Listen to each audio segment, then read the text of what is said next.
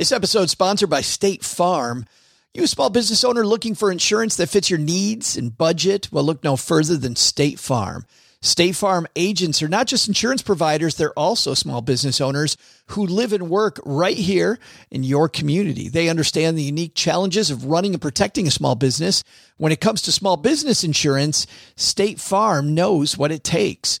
Create a plan that fits your needs and your budget. State Farm agents are ready to help you choose personalized policies that truly understand your business. Insure your small business with a fellow small business owner. Talk to a State Farm agent today and get started on personalized small business insurance that fits your needs. Like a good neighbor, State Farm is there. Talk to your local agent today. Who's with me? All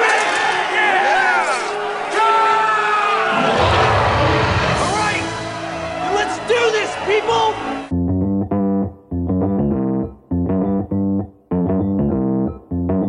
Live from Joe's mom's basement, it's the Stacking Benjamin Show.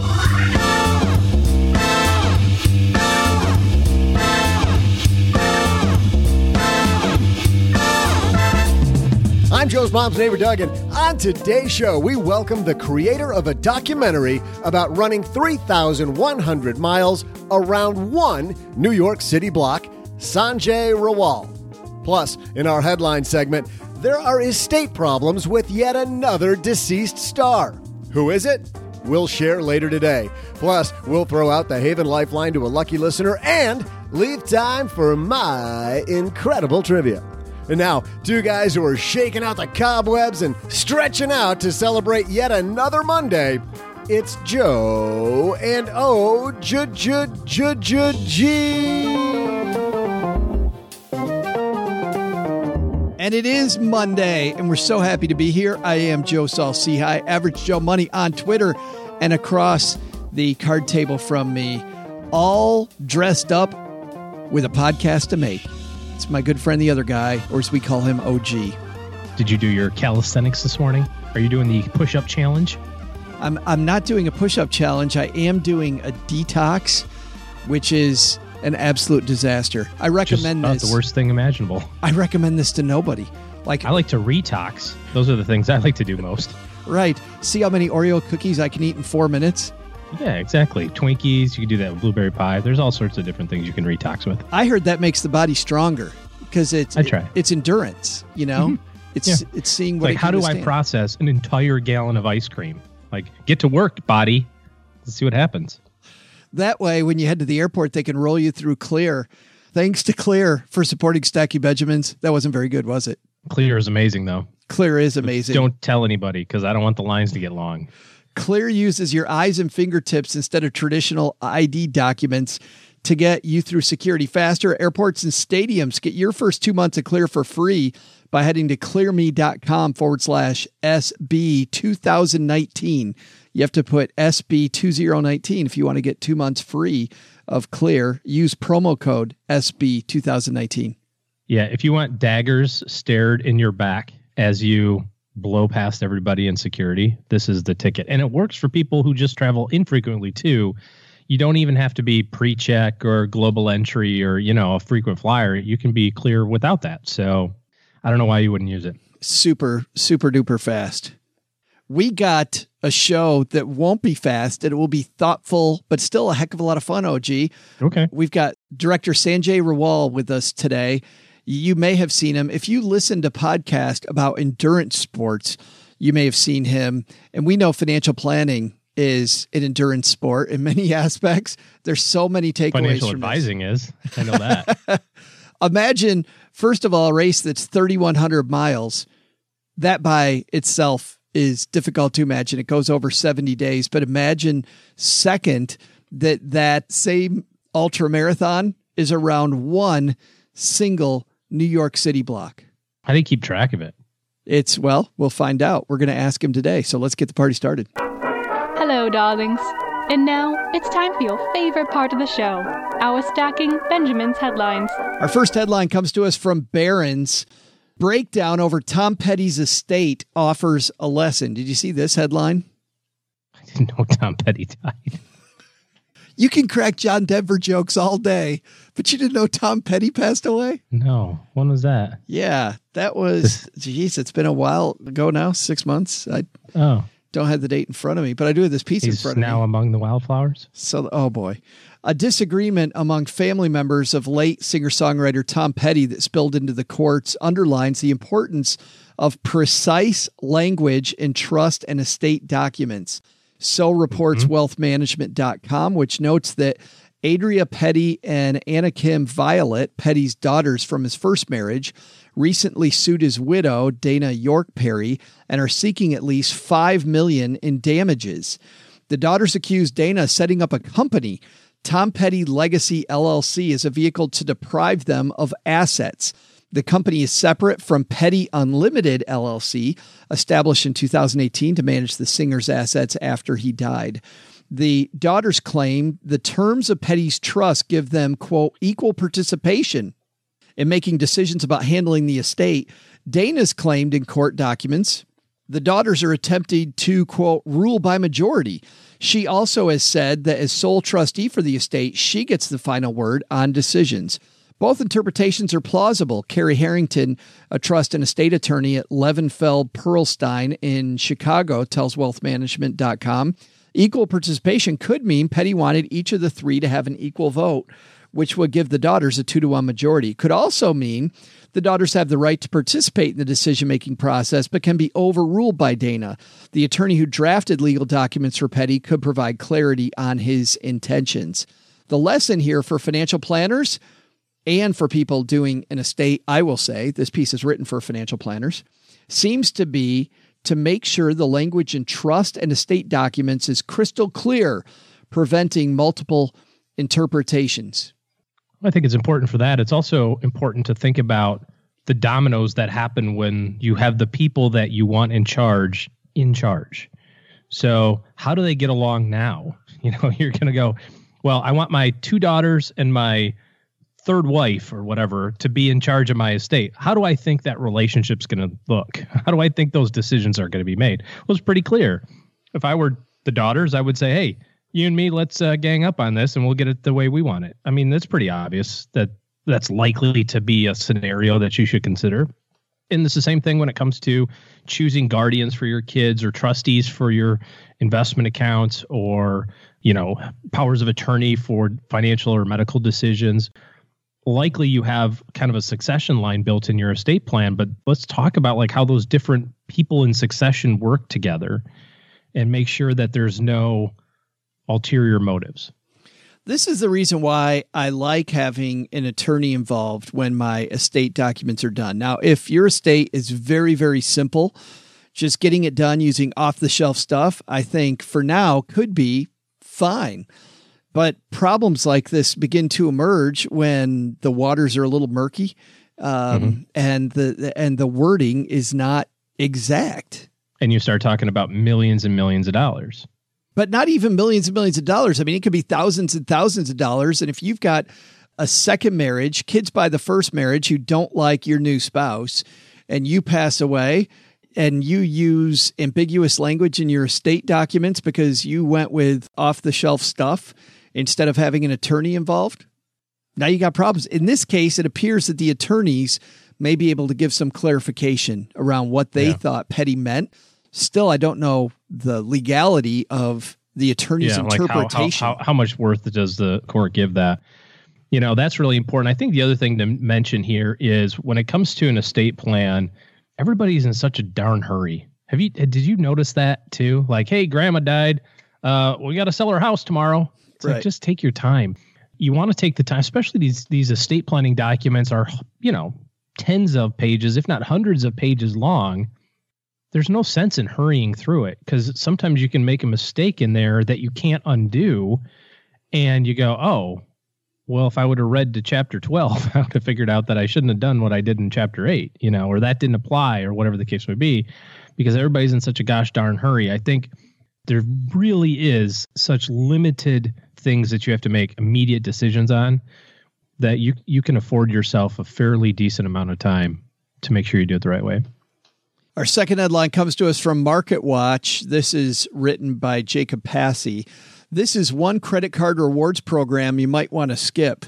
So for OG, who's collecting every reward program out there, One of everything. Yep. you, you might want to skip this one. Two of some things. The Petal Visa cards geared toward people who are new to credit or have a limited credit history, but a new rewards program launched by the card could end up becoming a roadblock for people looking to improve their credit score, experts say. Petal, which has received backing from PayPal co founder and entrepreneur Peter Thiel, launched the card last October in partnership with WebBank. It's designed to appeal to people with weak credit or no credit history. Consumers don't even need a credit score to sign up, nor do they need to make an upfront deposit to secure the card. Instead, the company looks at consumers' quote digital financial records to determine their credit worthiness. That record includes looking at bank accounts to get a sense of their spending habits. If they do have a credit score, then that may factor into their approval. Consequently, people who have a history of missed payments or bankruptcy might be denied. The card also carries no fees and a credit limit up to $10,000. Its annual percentage rate varies between 15.24% and 26.24%. To be fair, that starts at a lower rate than the APRs offered by many other secured cards that also help customers build credit. The Discover It secured card, for example, has a standard variable APR of 25.24. Petal hmm. points out that the lower credit limits for secured cards restricts customers' ability to keep a low balance to credit limit, thereby slowing down their ability to build credit. Both the rates for Petal and the higher rates for many other secured cards are well above the national average of 17.72, although that figure obviously includes those with long credit histories and high credit scores. Here's the rub, OG. Petal says its new reward program launched in May is designed to reward users for making on time payments. Every cardholder will initially earn 1% back on all purchases made with the card. After paying on time for six months, the rate will increase to 1.25% back. And after another six months, it increases to 1.5% back, which is the most cardholders can earn. Our goal here is to incentivize on time payments, yada, yada, yada. But some consumers may want to approach this concept with caution, the piece says. By their nature, credit card reward programs can encourage people to spend beyond their means, financial experts say. Reward programs tend to cause people to overuse their credit cards and eventually end up carrying a balance when they didn't mean to, said Luis Rosa, a certified financial planner in Henderson, Nevada. People tend to charge everything they can on their credit cards in order to take advantage of the point rewards. Meanwhile, the money in their checking accounts higher than it normally would be. This can cause a false sense of the available money in the checking account. I like both of those, OG. I think it's a good time for us to remind people that while we'll talk about credit reward programs sometimes here on the show and talk about them favorably, man, this is a big case of know yourself. And maybe if you're somebody just establishing credit, credit card reward program might be might be a little little far. I've seen this happen many times when companies come out with a new program, right? Get 100,000 points for doing this. You got to spend $10,000 in the first three months. Well, if you don't normally spend $3,500 a month on your credit card, you want that 100,000 points. So you go out trying to find something to do that with. And now you end up with a balance. And as you have one month of interest payments, you pretty much have eaten up an entire year's worth of, probably more than a year's worth of reward point value and you lose money on the deal. So sometimes it's better to just pay cash for stuff. I mean, I don't necessarily mean cash cash, but I mean, you know, if you're saying, well, if I get get this new credit card and I can get 50,000 miles, I can go on a free trip. It's like, well, yeah, but it's going to cost you 400 bucks in interest to do it. Why don't you just buy a $99 ticket on Southwest? It'd still save you 200 bucks, you know, going around trip. So don't walk around tripping over dollars to pick up pennies, I guess, is uh, is the way I read into that. Yeah, it's so it's so difficult uh, when they make these rewards sound great, and if you're somebody that spends any time at all online, oh gee, these travel hackers make it sound really Oh, exciting. easy. So probably the most notable person in this space right now is the points guy, uh, Brian, whatever his last name is, I can't remember. And he just started a video blog, a vlog on YouTube. And one of the most interesting questions, I guess, that he gets is tell us your points balance, right?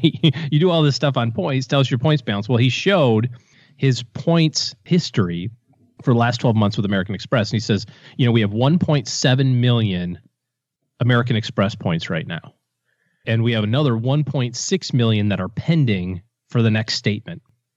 He said in the last year we've earned 18 million points. Oh my goodness. Okay. So when you see Brian Kelly, is that his last name? I think Brian. When you see him in a first class seat in an Emirates airline that costs thirty two thousand dollars, and he's like, "I got this all in points." Yeah, the dude spends eighteen million a year on his Amex card. I mean, that is probably a hundred times more than most people spend. So, so it's going to take you a lifetime to get enough points to do the same stuff in the same tempo that you see everybody doing. But remember, it's his job to tell you how easy it is to spend your Amex points or Sure. how easy it is to spend your Chase points. And look, I you can you know if you have enough Chase points, you can go to this cool thing and look how awesome this is and champagne and you know that sort of thing. It was really kind of eye opening for me to have him recognize that his operation includes 70 full-time people. You know, I mean, Yeah. and running a million dollars a month on his American Express card among other things Yeah.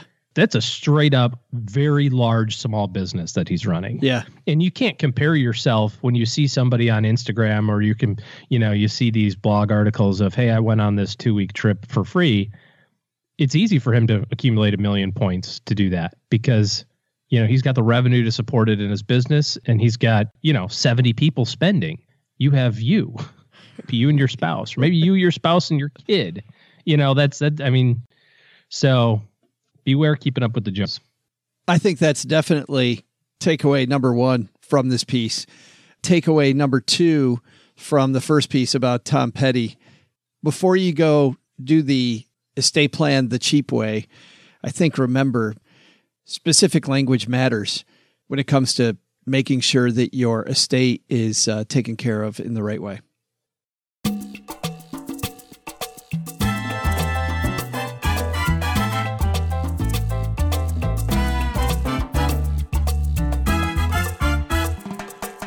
You ever think about running uh, 3,100 miles around a New York City block, OG? Is that a rhetorical question? I know you dream about that all the time. Like Mrs. I've OG, dreamt about running around a block once. this this film is called 3100 Run and Become, and we're about to talk to Sanjay Rawal about it. Sanjay spent over a decade working in the nonprofit and government sectors while running a small agricultural genetics company with his father. After working with Abby Disney and Gini Reticker as a consultant to their hit documentary Pray the Devil Back to Hell, he was bit by the film bug.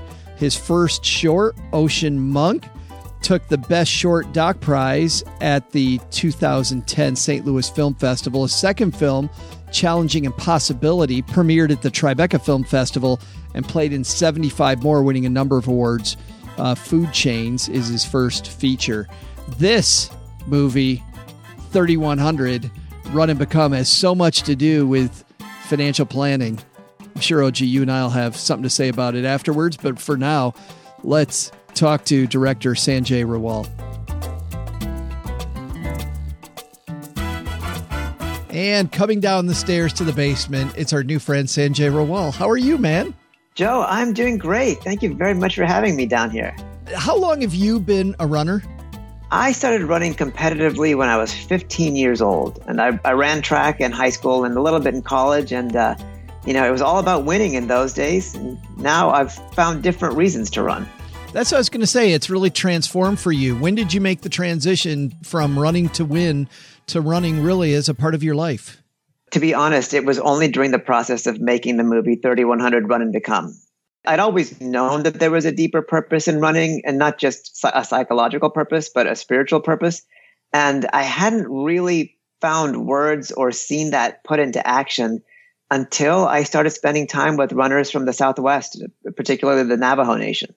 So you you were first introduced to these. How were you introduced to the Navajo runners?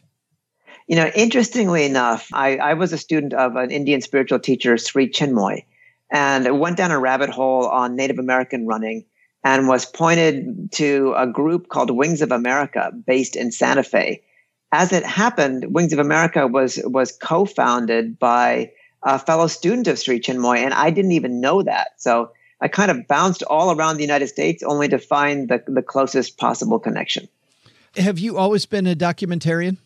You know, I used to work in human rights and then I worked in finance for a little bit. And, you know, af- after a while, you know, having spent a lot of times, a lot of time overseas, uh, I collected stories and I realized that some of the stories that I'd been told were things that possibly could inspire people. Part of the reason I wanted to talk to you, because ostensibly this is a financial show, is, is because of the fact that a lot of the people in this film, they're not chasing money, as you know, Sanjay. They're chasing something else. There's this spiritualness, this fulfillment that they're chasing. What is it, do you think, that they're really chasing if it's not about money? So, as you know, the film is based on the world's longest running race, which is 3,100 miles. Uh, it's, it's held on a half mile block sidewalk loop in New York City, and competitors are required to do about 60 miles a day, 59 miles a day at least, to finish within the 52 day window. There's no glamour. There's no trophy. You get a cake at the end and a pat on the back. And it's a great question. Why do people do this? The film explores the elemental spiritual side of nature um, and human nature. People do that race because it unlocks something that's very, very difficult for people to unlock in day to day life.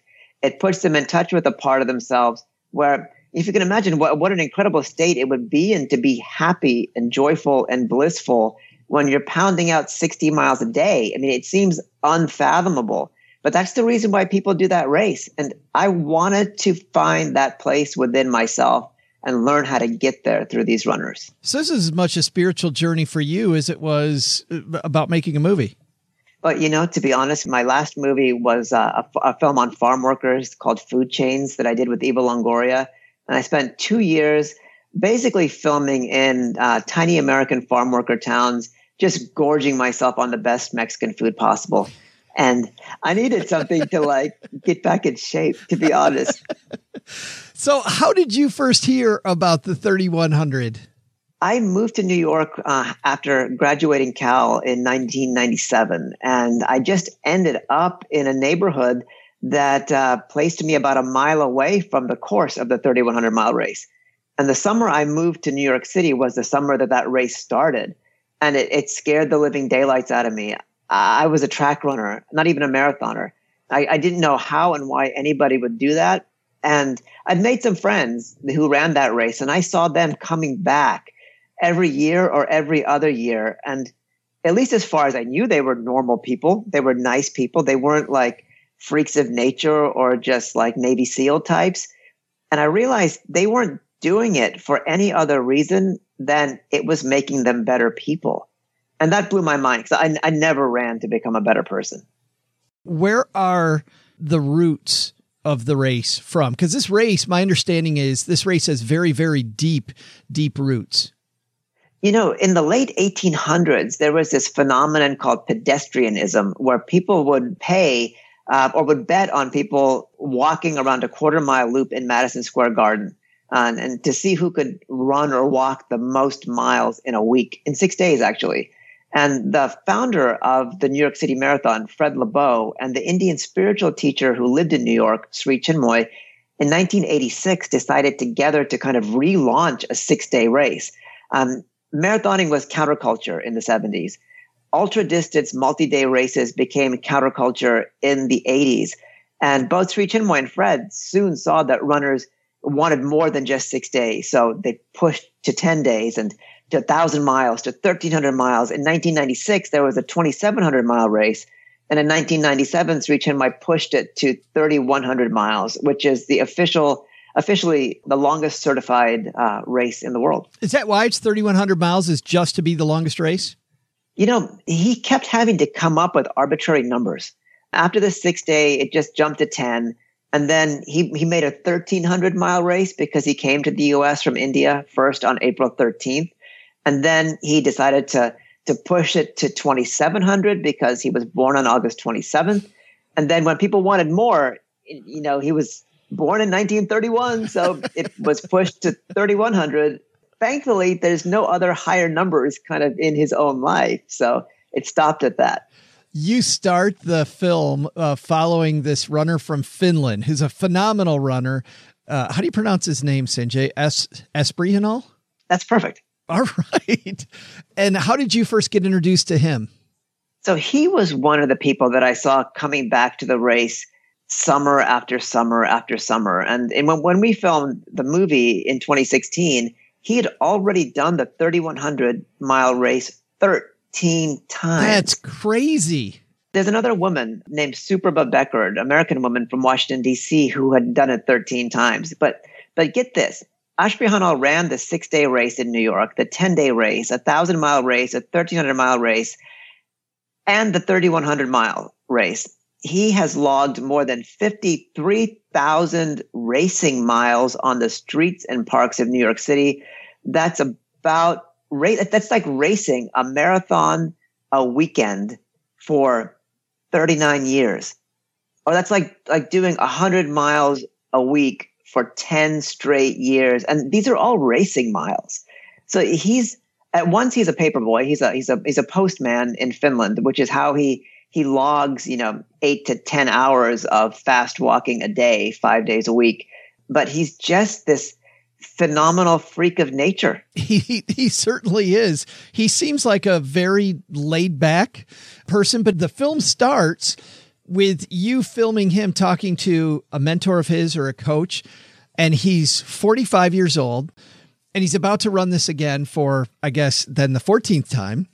And and he's saying he doesn't want to run anymore that he's that he actually wants to stop running but it seems like sanjay there's this piece of him that can't stop. I got the feeling during the film that this guy will never stop running. You know he's coming back this summer 2019 to do the race for the 15th time. And that's the crux of the movie right? As, as you as you as you know from having kindly watched it you know there's a part of him that wants to win but there's a part of him that knows that there's something much deeper in the race and his reason for running cannot be to win. It has to be to to challenge himself to learn about himself. And think about you know what a petri dish it is to spend 18 hours a day doing one activity whether it's painting or reading or writing or running. You know you're forced to overcome a lot of your own conceptions about yourself. You're forced to really accept who you are for all your good qualities and bad qualities. And at the end of the day, he knows that the 3100 mile race is kind of like an accelerant for him in terms of his own goals to become a happier, more joyful, more satisfied person. And he can get that kind of catalyzing experience through the 3100 mile race. And that's why he keeps coming back. Yeah, I want to get back to that in just a second because there's another person who you follow later on who brings me to a couple philosophical questions. But before we do that, I want to play just a small clip from the from the film. The uh, the film, by the way, again, the name is 3100 Run and Become, and this is the race director talking to the entrance. I believe, uh, maybe what is it, essentially the day before the race happens? Is it the exactly? Okay.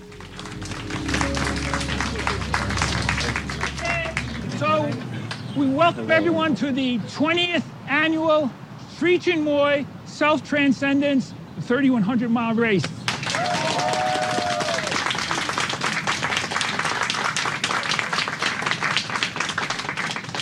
What really makes this race special is its spiritual focus.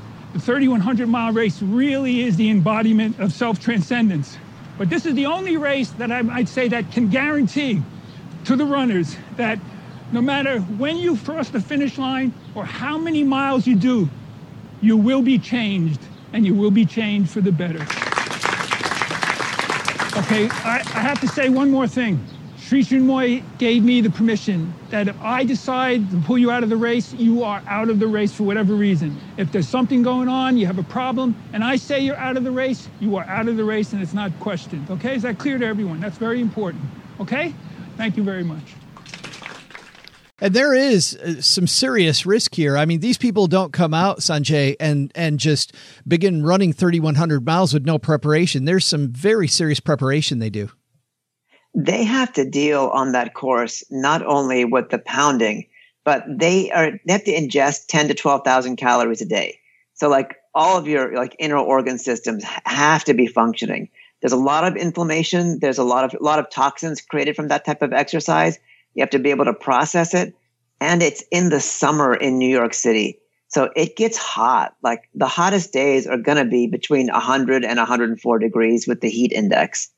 Ashprihanal keeps a a journal as he runs. I mean, he really takes the meditative part of this very seriously.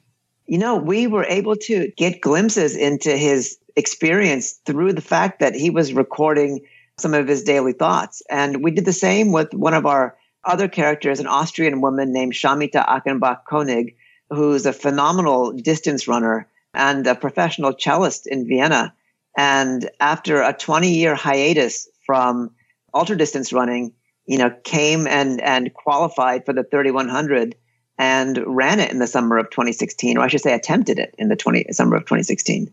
I actually want to go to a clip of her next. I'm glad you transitioned to her because this is where I think we get incredibly philosophical.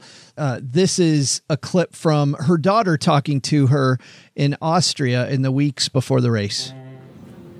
So, are you excited about the race upcoming? Of course. I mean, it's a long, long preparation. Like in January, I decided to do this, and you grow into this project. It's in the beginning, it's like overwhelming, like mm-hmm. for for many many parts in you for your mind and for your emotions and everything and then you start training and then you come a little bit into it when you were saying that so many people ask you if you're going to run the race and you were actually thinking maybe maybe i was dead against it because i almost lost you 20 years ago when you did a 100 kilometer race mm-hmm. in vienna and when you almost died mm-hmm. now um, I mean, this is something that always accompanies you, but I'm not afraid of it because um, I'm not afraid of it. Of course, yeah, when we die, we die. But we also have to live when we live. what do you think is bringing her back to the race? Shamita is so tough. The reason why I loved her as a character is, you know, it, it, we all have this kind of like this concept of of like the male mountain climber ascending the Himalayas and you know perhaps with a, a weeping wife and a weeping child at home you know maybe this would be the last time they ever see each other and, and the man is off to conquer the mountain. Shamita has that same type of personality where she has a goal and like the mountain is calling her and the, hence the 3100 mile race and that achievement is calling her and she knows that like everyone in the race, she's got a weakness. It just happens that her weakness is the heat. She almost died in a race in, I think, I believe 1996, 1997 because of overheating. At the same time, she feels like she can overcome that with enough discipline, enough preparation. And despite the fact that, you know, this could be an ultimately deadly endeavor, she does it. Um, we, we, we tend to, to think of men as heroes when they do that. And here, you know, maybe somebody thinks that she's abandoning her family, but she's very much, you know, an alpha female and feels that, you know, her daughter and her husband will be better people if she sticks to her own intentions and, and aspirations. You know, showing her as a musician was important to me because if you read the philosophy flow I have, yeah, I have actually. And it seems like there's this practice for people that don't know about flow, and it's a it's a phenomenal book. And I'm not going to get his name, Mikhail, uh, big name, uh, but I will link to it in the show notes because I think it's important. Y- you know, he studies musicians and looks at the, the fact that they will practice hours and hours and hours and hours. And yet, you know, people don't appreciate the symphony. They don't appreciate musicians in the symphony. And yet they will practice and practice and practice. And it doesn't seem to me, Sanjay, to be a stretch that she's a musician really looking at flow. And then this 3,100 mile race, which really it seems like for a lot of the participants is getting back into this philosophical state of flow, this perfect, perfect being. That's absolutely true. I think one, one of the difficulties that, that she actually had in the race was that she was so mentally disciplined and she could almost project her success. And in many races that she had run in many aspects of her life, she could enter that flow. But there wasn't an antagonist as powerful in those experiences as the weather. And in fact, in the summer of 2016, the, the first three weeks of the race were uncharacteristically cold. And it was great for the runners. But then when it got hot, it got really, really, really hot. And she and a lot of the other runners were forced to alter their game plan. It's as if the flow state took an absolutely unexpected 90 degree turn and you, you saw your goal ahead of you within reach. I mean, it's like a mountain climber. You see the goal ahead of you. You see the summit a hundred feet away, but to get there, you might have to backtrack hundreds of yards um, back and forth to get to that summit. And so the heat was that unexpected right turn. And her fate in the movie depended on how well she was able to follow and chase that flow. And people will have to see the movie to find out, you know, how well she did. Well, and there's one other thing we won't tell people about, which is how it finishes. But, but did you expect it to go like that? You know, as as you know, the race came down effectively to the wire. Yeah, uh, where there was really like not l- literally a photo finish, but in terms of percentages, there were just a few miles separating number one and number two, and they both gave it their all in the 24 hours before that finish line. It's as if you were running from San Francisco to New York and you saw the winner crossing the bridge into Manhattan and you could see him and you chased him all the way across the US. It was that close. And, you know, both of the runners in those positions were really going beyond their own personal capacities. And at the end, they had to be happy with the results. You know, they had to be happy with the fact that they blew past their own limitations. They literally transcended. And so, in that experience, what does it mean to be first and second? It's so phenomenal. And it's funny if you've reached this part of of the interview and in fact i'm out of time but if you've reached this part of the interview and you're wondering what does that have to do with money? This is so much to do with goal setting and what's life all about and why are we accumulating money anyway? There's so much in here that is so much to do with the stuff we talk about every day. I just thought it was it was it was phenomenal I would encourage people to go to the website 3100 film. It's the number 3100film.com. I want to ask you something about the website, by the way. Right on the front, you have a pledge that people can take for runners. And I was wondering why. Was it just for people to get their own little experience themselves, their own little taste of what these people are going through?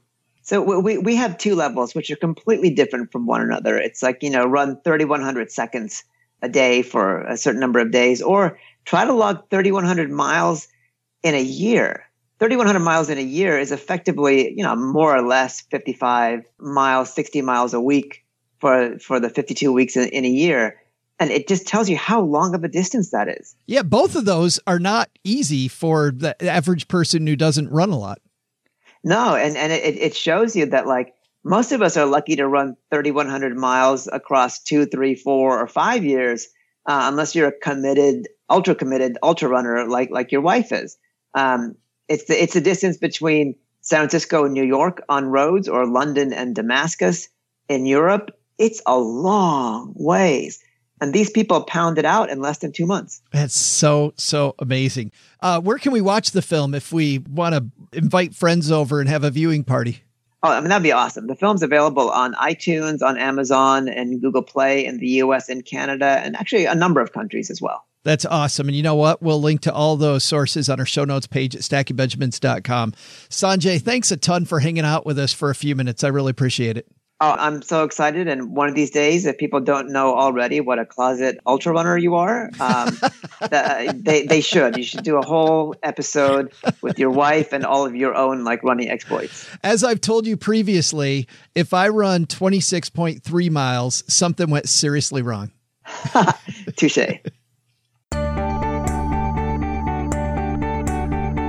Hey there, trivia fans. I'm Joe's mom's neighbor, Doug, and today we're going to pay tribute to our namesake, the original stacker, Benjamin Franklin. Today is the very day that Mr. Franklin, as we call him here in the basement, have some respect, people. Well, he flew his kite in a lightning storm back in 1752. Old Ben is known for plenty of things, such as being a founding father of this country Yeah, no big deal. Accomplishing plenty of science experiments and get this, creating a musical device known as a glass harmonica, which was played by the likes of Marie Antoinette, Mozart, and Beethoven. I haven't even mentioned his greatest accomplishment. He was also a French fashion icon, just like me. But all that aside, let's return to our roots with today's trivia question. Keeping Benjamin Franklin in mind, who is the only other founding father featured on U.S. currency that was not El Presidente? I'll be back with your answer in just a moment.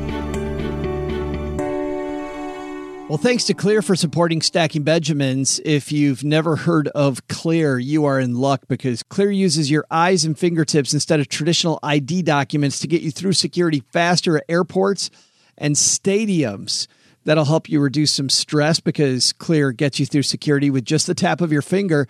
You can get to your gate faster and settle down, not have all of that pre flight stress. I, I remember before I even had TSA pre check a few flights thinking I'm not going to make it. Now, what's bad is that even with pre check, just last week, as that line continues to get longer, I look over that clear line and I'm like, oh, geez, completely got something here. You are your ID. Clear replaces the need for physical ID cards using your eyes and fingertips to get you through security because you're the best ID out there. Provides access at airports and stadiums. Clear also helps you get through security faster in 40 plus airports and stadiums across the country. More being added every day. There's family plans. If you're traveling with your family, you can add up to three adult family members at a discounted rate, and kids under 18, well, they go free. If you've listened at all to this show, you know how OG has used Clear over and over and over and over. I'm getting Clear myself here in the next couple weeks because I'm tired of hearing OG talk about how quickly he gets through security and just eliminates that entire process. It's so easy. Right now, Stacking Benjamins listeners get their first two months of Clear for free by heading to clearme.com forward slash SB 2019 and using promo code SB 2019. Once again, that's C L E A R M E dot com slash SB 2019. Then put in promo code SB 2019 for your free two months of clear. Welcome back to my trivia, Franklinistas. I'm sure that's what the French used to call their beloved American friend. And that they're not talking about me, they're talking about, you know, Ben Franklin. Anyway, I'm Joe's mom's neighbor, Doug, and before the break, we were talking all about Franklin's different accomplishments. And while I'm totally stoked that we can talk about the original stacker today, our trivia is about a different founding father. Before the break, I asked you this question Who is the only other founding father featured on U.S. currency that was not a U.S. president? The answer? Someone call up Lin Manuel and tell him we're not throwing away our shop because featured on the $10 bill is none other than Washington's right hand dude, Alexander Hamilton. But we won't be the ones telling that story. That's for Broadway and, you know, now theaters across the country. And anyway, see ya! Big thanks to Sanjay for hanging out.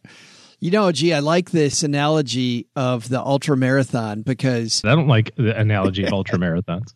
I think we all want our credit card debt paid off today. We're excited about our goals today. We want it now. The fact that this is an ultra marathon and that maybe having systems and monitoring? Like is they're monitoring their food intake over time? They're monitoring their their rest levels over time? I mean all of this all this stuff. Yeah.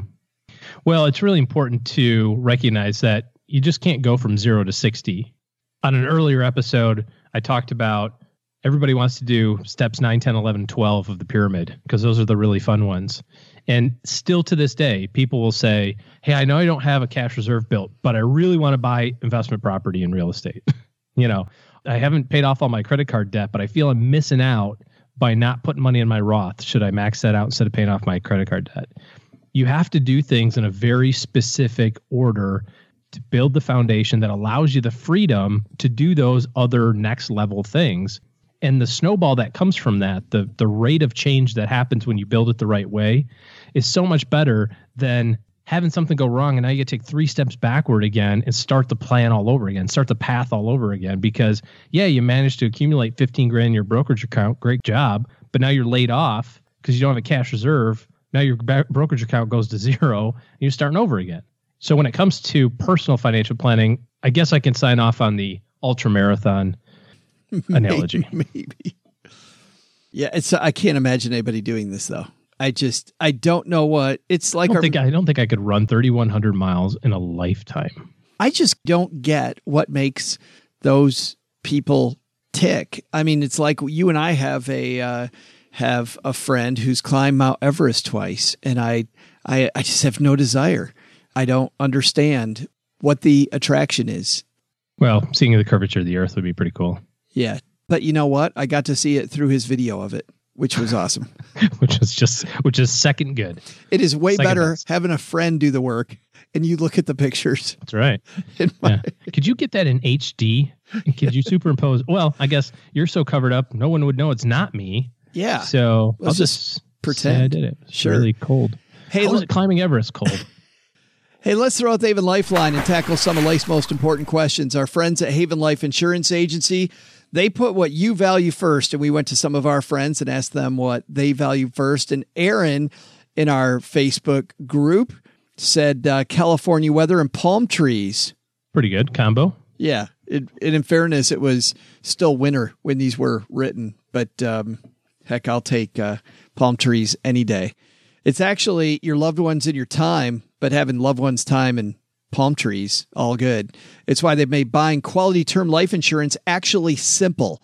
Head to stackingbenjamins.com forward slash haven life now for a free quote. Their application's simple and online. You get an instant coverage decision. Prices are affordable.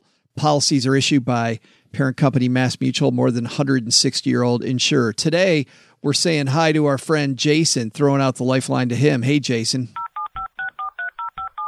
Hey, guys. Uh, appreciate the show.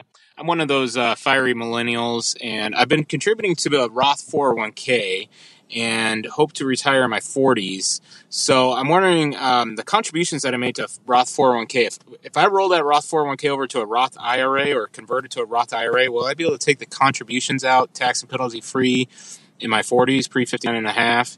Will there be uh, any any problem doing that? Would the five year conversion rule apply when rolling a Roth 401k to a Roth IRA. I know I probably won't be able to touch the earnings, but what about the contributions that I made while to the Roth 401k? All right, appreciate all the help. Thanks. Bye.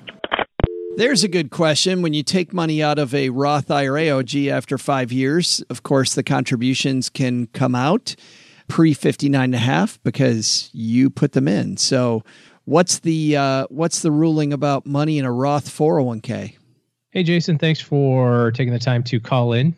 So, if you're contributing to a Roth 401k and then you subsequently retire pre 59 and a half, and then you roll it into a Roth IRA, how do you get the money out if you want an early retirement? Well, the interesting thing is, is that Roth 401ks have a different five year time horizon than uh, regular Roth IRAs. A Roth IRA doesn't matter how many Roth IRAs you have. It's the first one you open starts that five year clock. And we count that five years for distributions of principal tax free. A Roth 401k, however, starts a five year clock every job you have. So if you move from job to job and you transfer that 401k money into the new 401k, you've started that five year clock over again with those dollars. So as long as you move it from a 401k to an IRA, then the 401k dollars will take the the same time horizon, so to speak, of the other dollars in the IRA. So let's say, for example, that you retire in 2020, you've been contributing to a Roth 401k for 10 years, and you do not have a Roth IRA open. And now you are retiring and you're moving your money into a Roth IRA. Now you will have a five year waiting period in order to withdraw the principal uh, without penalty. If you already have an existing Roth IRA, let's say that this year you started a Roth in 2019 you have four years to go.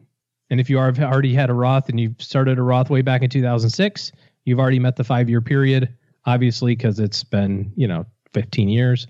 then uh, when you put that money from the 401k into the IRA, those dollars are of, are assumed to have also met the five year period.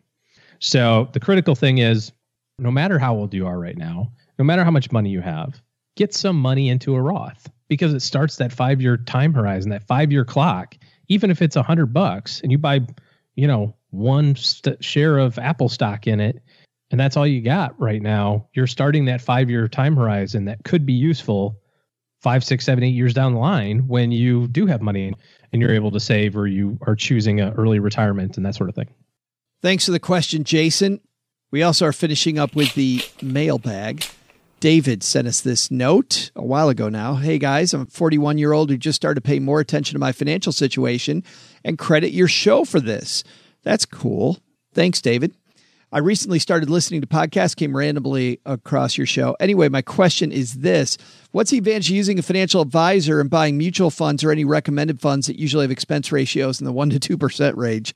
I get they can diversify and manage acute issues with certain economic trends, but why can't I just diversify by buying SPY QQQ, uh, which by the way is known as the Spider? That's SPY. That is the S&P 500. Generally, there's a cheaper way to buy that than SPY. QQQ is if, if you buy the NASDAQ. DIA is called a diamond. Uh, that's if you buy the Dow Jones Industrial Average. And then he says, and then throw in a Vanguard International ETF, REITs, U.S. savings bonds, etc., thus paying much less in expense ratios. I feel like I can't get a straight answer on this. I realize you may not want to answer this question based on advertisers and people you work with. Oh, no, we'll answer it, dude. But if you could just write me back. no, David, we're going to answer this because we've got a lot to say on this issue. This is, by the way, my favorite misconception. And whenever I see people making this misconception, I'm happy to add in my uh, two cents. So, G, what do you think? Well, a couple of things. First of all, he's right. You don't need to pay anybody anything to go out and pick pick you know two percent active mutual funds. Maybe you should pay somebody to not pick two percent active mutual funds. But if that's the comparison basis of you know what advisors do, which is advisors go out and find the most expensive thing and jam it down your throat, then obviously you have a bias toward not doing that, and I would too. it doesn't sound like a very good way to uh, to manage one's financial life. I'll take a little exception to your uh, diversification plan, which uh, largely excludes smaller companies, and then I will also add to the fact that uh, nowhere in there did you mention the correct allocation of all those things. SPY, DIA, and QQQ are effectively buying one of everything in the US that's all technology driven for, for all intents and purposes. So maybe there's some value there, but really, I don't think that a financial planner's role or financial advisor's role is solely to go out and find mutual funds for you or ETFs or separately managed accounts or hedge funds or private placements or any of those things. It's to partner with you to take the work that you're already doing to a different level. You know, we call this 101 stuff versus 301 stuff. You probably have all the 101 stuff done, and that is more than satisfactory. You know, you can retire very comfortably by maxing out your 401k and put money in a Roth and sending some money to a 529 so your kids can go to college, pay off your debt. Nothing wrong with that. That's a perfectly fine approach if you want to do things a little differently or if you want to kind of up the game a little bit, there is some professionals out there that can help make things a little bit more efficient, perhaps. Well, and here's here's the way I think that happens, OG, is an investment picker and a financial advisor are two totally different things. I would help people with their budget. I'd help them with their tax situation. We'd look at, we talked about Tom Petty and his estate. We'd make sure that we got that plan put together, oftentimes bringing in other professionals. But my job was to make sure that it was correct, done right, responsibly. We calculated what the insurance needs were. We took advantage of as many programs and opportunities that that places like uh, the place that you worked offered, organizations you belong to, areas that they offered. We looked into strategies for education, not getting ripped off by car dealers. I mean, it was buying a house the right way, having have, how all these strategies dovetail on your behalf is what a good financial advisor does, which is why I get frustrated when I see people say, well, my advisor got mediocre returns, so I fired them and I got a better. Good for you, man. That's not what I did. When I was a financial planner, it wasn't anywhere close to what I did. So the fact that you hired a financial advisor and used them to do the one little thing that you could probably do yourself. Well, here's the ultimate question I think you have to ask yourself, and, and, and really only the consumer can answer this. And the work that financial planners do is not very linear.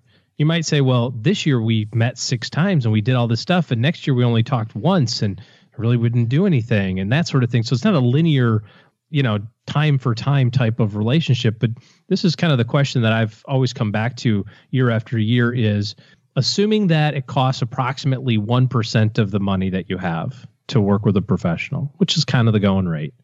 Agree that that's a, too high, too low, whatever, but that's just kind of where it is nationally. If that's the case, do you think that that person could provide you an extra 1% of lifetime returns and or save you 1% of mistakes you might have made along the way But the one and or i got one more all right. don't cut me off and or save you 1% of time energy and effort and the weighting of all those three things will vary year to year in your own mind and only you the consumer can weigh those three things and say i'm getting value for the money that i'm paying Well, I think it's even more than that because that's only broke even, right? I mean, Sure. I mean, it's got to be above break even to actually make sense. You know, food cost in a restaurant can only be thirty percent, so you you have to see it as an even bigger win than that. It is frustrating to me though the amount of time I would meet people that were sabotaging themselves over and over and over on financial stuff that had nothing to do with picking QQQ. yeah So to finish that thought, you said we could write you and say, "Go for it, Uh, go for it." Yeah, I really do. I mean, there's a good spot in life and there's a good spot in your personal situation where hiring an outside professional for anything, not just money, makes sense. And if you've got the aptitude and you've got the time and energy to put into it, yeah, go for it on your own, man. Thanks for that question. If you've got a question, you can call the Haven Lifeline. It's uh, stackingbenjamins.com forward slash voicemail. And just make sure that the computer you're using or your phone has a good microphone and you're good to go. And by the way, Jason's taking home a greatest money show on earth t shirt as well for calling in. That's going to do it for today. Man, what a great show. So much fun. Love doing these, even on a Monday. Oh, gee. Well, actually, probably mostly because it's Monday, because it makes my Monday way, way, way Just- brighter. Despite the fact that it's Monday. makes it so much brighter. Thanks to everybody who's left a review of this here podcast. Here's one that mom has on her fridge today. This is from Chris. Chris says, I give it a five ish, five stars. This is the only podcast I wish there were daily episodes of. Imagine trying to put that together, OG. You and I have enough trouble doing three. Yeah. I began listening two months ago. It's completely changed my mindset of how an early investor like myself should be setting goals. While the Jim Cramers of the world boast about hot takes on how to gamble, Joe and the other guy give realistic and relatable advice on how to set myself up for success. No longer afraid to ask my advisor dumb questions, and I'm even getting great tips on how to thoughtfully bring up savings topics to my wife. The three other listeners of this show may joke about never learning anything, but my growing fat stacks prove otherwise. Thanks. Wow, Chris. See, we didn't even have to pay Chris. Oh, gee. No 10 bucks to that guy, and he still brought it. What's that all about? Pretty nice. Yeah, very nice. Thoughtful. And mom's got it on the fridge. So thanks a ton for that. But at this point in the show, let's turn it over maybe scarily to Doug. Doug, what should we have learned if we learned anything at all on today's episode? So, what did we learn today? First, take some advice from Sanjay Rawal and think about what pushes you to do more. Eh, maybe it's not running 3,100 miles around a block in New York City, but could be something. Push yourself, but most importantly, enjoy the ride. Second, how about a lesson from Tom Petty's family? Get your estate plan in order and stat. But the big lesson? Don't show Joe's mom pictures of Ben Franklin. She keeps thinking Ben was somebody she went to high school with. What's that? No, mom, mom, I'm telling you, he's just a couple years older than you. Wow. Big thanks to Sanjay Rawal for joining us. Check out his film 3100 Run and Become at 3100film.com. That's 3100film.com. SB.com. This show was created by Joe Saul-Sehy, produced by Richie Rudder Reese, and engineered by the amazing Steve Stewart. Online, visit us on Twitter at, at SBenjaminsCast or on our Facebook page. I'm Joe's mom's neighbor, Doug, and I'm pretty much the guy in charge of everything around here. Trust me, this well oiled machine didn't get like this all by itself. SB Podcasts may receive payment on the show from sponsors and guests in the form of books, giveaway items, discounts, or other remuneration. There's no way you would take advice from these dorks, but like Joe's mom always says, don't take advice from people you don't know. This show is for entertainment purposes only, and before making any financial moves, consult with a real financial advisor.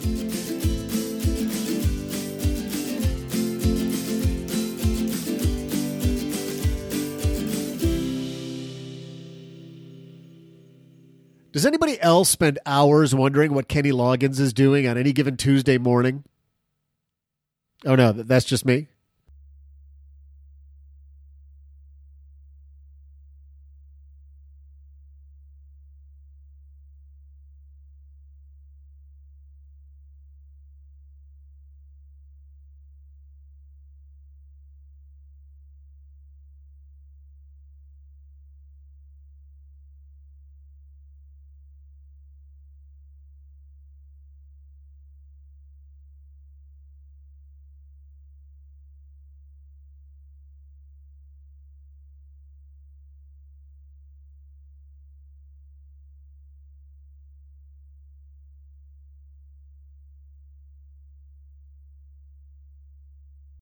So I'm doing this. Uh, I'm doing this detox, and my energy level is all over the place. I'm on day two. Day number one, uh, the day where your caffeine withdrawal makes you realize just how addicted you are. Why? Why are you detoxing from caffeine? Uh, not just from detox from, everything. Kev, Just to do like one thing. detoxing from a bunch of stuff. It's it's a program through my gym, and it is Who's Jim? It- I don't think he's qualified. Jim might, based on the way I feel right now, Jim might not be qualified. So I go through these highs and lows right now. I've got super duper highs. I'm like, hey, I feel great. And oh my God, even last night, the first night, they said after four or five nights, you'll sleep phenomenally well because of all the toxins that have been flushed out of your system. Well, Isn't that what your uh, liver and kidneys are supposed to do? that that you're actually doing a cleansing of your liver and kidneys during this process. Hmm. Yes. So I've heard it's all mythical stuff. It really doesn't happen. well, apparently it I don't know. It seems to be working Feeling good though? because well, when I feel good, but halfway through this episode even I went, "Whoa, hey there." All of a sudden, a little bit more trouble concentrating. Note to self: cancel Joe's wine subscription for his birthday. Send him carrot sticks instead. When you realize all this stuff not good.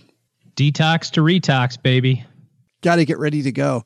You know, it's funny. I had a friend in Texas who became a deacon of his church. And while he was a deacon, they, they discourage drinking generally. But if you're a deacon in the church, they definitely say, yeah, you're not drinking any alcohol. And so uh, uh, for the two years that he was a deacon. But the bad news, I think he kind of missed the point because at the end of it, he, he, Binged for like six weeks totally straight, did. like a bender. he he, he had the biggest party the day after where he just got hammered on you know my deacon retirement party. yeah like three drinks i'm like i don't think this is this is the message i don't think That this is a benefit of detoxing is that you get the opportunity to be a cheap date for a while again. experience that i don't know i i have to say i i uh i've heard that that day four you feel great but crossing that moat oh lord oh lord. You should have just a couple chocolate chip cookies to like get the shakes out. that'd be great. Cheryl comes home today. Said hey how did it go? Uh Like I'm feeling great. Lots of energy. Everything's wonderful. She's like the the box of Oreos that's like crushed up at the bottom of the trash. Like it not even in the trash, but it's in the dumpster, like the big trash thing out by the road. She's like, Joseph, i've got did cookie, you have a whole thing of Oreos? You're like, no.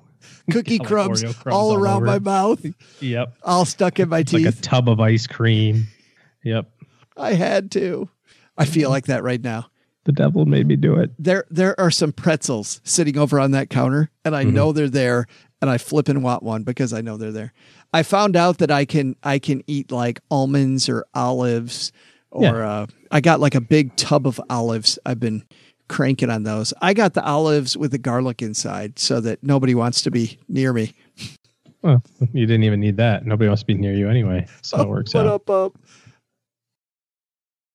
Well, Stackers, the show is over, but the party is just beginning here. You know why? Because it's Military Appreciation Month, and we are giving out shout outs to all of our friends who have served in the military. And let's point uh, the finger right here at our good friend OG, who spent time in the military. And of course, we know what a giver he is, even when he pretends like he's being uh, Mr. Surly.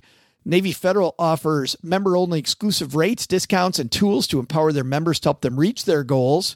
Visit NavyFederal.org slash celebrate. and You'll see all their Military Appreciation Month offers and other Navy Federal offers. They've got all kinds of resources on their site, like best cities after service to help veterans transition to civilian life and best careers for military spouses to support military families. So much going on. Just head over to NavyFederal.org slash celebrate take a look at all the Military Appreciation Month offers and their usual offers. Navy Federal, our members are the mission. Navy Federal is insured by NCUA, Equal Housing Lender.